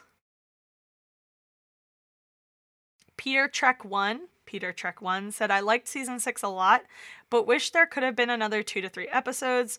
Parts of the season felt rushed. My favorite scenes were the meal scene with the crew, Amos and Bobby's attack sequence, and the callbacks to characters from earlier seasons like Prax. Richard DeBona, Dibs HK, said it was good but not as good as previous seasons. Too rushed, and the Laconia snippets didn't go anywhere. The rush also meant Pella and Inaros going over the energy threshold was an anticlimax. Made it look like someone clearly winning made a schoolboy error and suddenly lost. Captain Dunsel, CPT underscore Dunsel, said drummer after the battle when UNM broadcast the warning about the fake transponders, the no F and S look on her face was spot on. Neil McGregor, Neil underscore McGregor, said season six showed just how great the character arcs were, like Amos and Drummer's character depth, not to mention those effects. How a space action drama should be done, here's looking at you, Star Wars, left me desperately wanting more. Iris Pangburn, Calamatatis, said, My disappointment is proportional to my deep love for this series. Season 6 was rushed and lacked emotional depth. Why did Drummer, who worked for Fred and admired Ashford, turn into such a separatist? Hated the drippy Laconia segments, wanted to see Dawes again. Filip should have died. Mike Johnson, M. Johnson 184, said too short. Six episodes was a bit of a slap in the face to the series. It deserved a 10 episode arc. Maxwell, Maxwell Burke, Maxwell underscore Burke, said it wasn't nearly the soul searching crescendo that season three was. I often felt that the first three seasons focused heavily on the science, while the latter three focused more on the drama. Shorter seasons with compact storylines that didn't leave much room. Strange Dogs, for instance. Mitchell Owen, Agent Tex 1973, said, Need more, not ready for it to end like this. Postman, Jason J. Post, said, Ending is unsatisfying unless there is another season in the works. Mark Newell, Mark New 8350254, said the worst season ever. Six episodes. They shouldn't have made it until they had proper funding. Since season three, it's gone downhill. Its only saving grace was the fight scenes, and they were few and too short. Bjarn H, UltW, said too short. Mew to the World, Walian 8 underscore 89 said, I wish there would be a season 7. Kenya Kenya SG98 said, I love them all, but them with like an image of like the, the new Roci crew. Once again, thank you guys so much for all of your support this season and for every season previous. Thank you so much for giving us a chance. Um, I know there's a lot of Expanse podcasts now, and we've been going for a while. Um, so, you know, I know there's a, you know, it's a saturated market right now. so, you know, it means a lot to us that you you chose to listen to our show. You chose to give us a chance. Um, you know, this show means a lot to us. It's it's brought us closer together. I mean, me and Andrew were really close friends before we started doing this until, you know, she pushed me to pitch the show uh, to the network when I when I came up with the idea. Fred's become a part of my family as well through her. So like this thing means a lot to us, and um, I, I cannot thank you enough for all of your support uh, for all three of us for the years uh, that you've listened to us, or even if you just started listening to us in season six. Like, it, it just means the world to us. And seeing all these responses, you know, has been, was great. I, I had fun reading a lot of them. Um, and kind of seeing people still following us and um, seeing people respond to us or like share our tweets and things like that. It just, it, I, it means a lot. The expanse means a lot to me. And I'm I'm grateful I don't have to let this part of it go yet because this is like what I love doing. I love talking about the expanse. I love talking about the expanse with other fans. So yeah. Um, I also want to take this time really to say thank you for all of the support uh, you've sent Fred and Andrea. And this is Shannon talking, not Fred and Andrea. Um, you know, I, they've they've said what what they've got to, but um, you know, seeing them get all the support and love that they need and deserve right now um, with everything they're going through has been really um, really nice. Uh, especially since I can't be there with them because I live across the country and there's COVID, um, knowing that they're getting all kinds of support from the people around them and from our listeners and our longtime friends, it's it's meant a lot. So thank you to everyone who reached out to them um, in the last couple of weeks. Um, please just continue to keep them in your thoughts. And um, yeah, thank you again. I, I don't know how many times I can say thank you, but I say it like a lot uh, because I'm one of those people who says thank you, not sorry. I do say sorry, but I mean in the sense that like I thank you for your time instead of apologizing for taking it up. Um, so yeah, not much else to say. I hope you guys have enjoyed our season six coverage. We had a great time bringing it to you. Uh, thank you so much for supporting us. And when we come back, I'll see you in the next episode. Rocinante out. All right. Well, if you like this part two of um, our season six breakdown, you can email us at typebeam at randomchatter.com and let us know what do you like, what do you dislike. Um, did you see things that we didn't mention and you wanted us to talk about? Let us know. You can also find us on Twitter at the Typebeam um, or our individual Twitters. Uh, mine is at Catz Bears. That's K A T Z B E A R Z. Fred, where can they find you? You can find me on Twitter at Freddy Won Kenobi. That's F R E D D Y W O N Kenobi. Shannon, where can they find you? You can find me almost anywhere at Shank Beezy.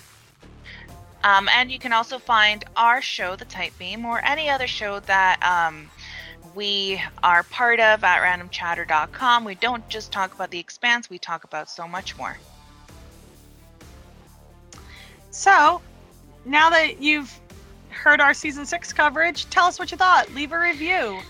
Share us on social media when we share all these new episodes or if we start tweeting cool content. Tell your friends about us if you like the show.